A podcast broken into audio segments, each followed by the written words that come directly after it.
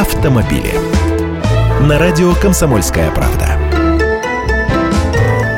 Здравствуйте, я Андрей Гречаник. Вслед за новостью о предстоящем уходе с российского рынка марки Opel и бюджетных моделей Chevrolet пришла другая южнокорейская компания SsangYong приостановила поставки автомобилей в Россию. Такое решение принято из-за падения курса рубля.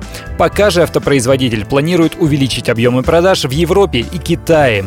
Поставки автомобилей в Россию приостановлены временно. Причина – резкое падение спроса и рост цен вследствие девальвации рубля. Но Solers остается эксклюзивным дистрибьютором корейского бренда в России. Компания продолжает выполнять все обязательства в части обслуживания и ремонта и не закрывает сборочное предприятие на Дальнем Востоке, так нам сказали в компании. Кроме того, Саньонг не отказывается от планов привести в Россию свой новый субкомпактный кроссовер Тивали, который недавно показали на Женевском автосалоне.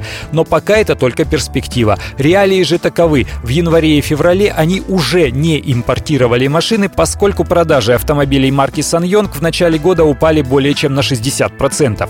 Что касается General Motors, которая выводит из России свои бюджетные машины и планирует свернуть их производство, то компания уже пообещала выходные пособия в семикратном размере от окладов, а чиновники взялись трудоустроить рабочих петербургского завода General Motors в регионе.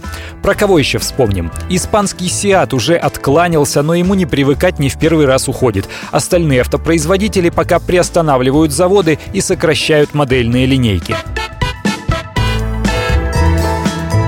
Автомобили.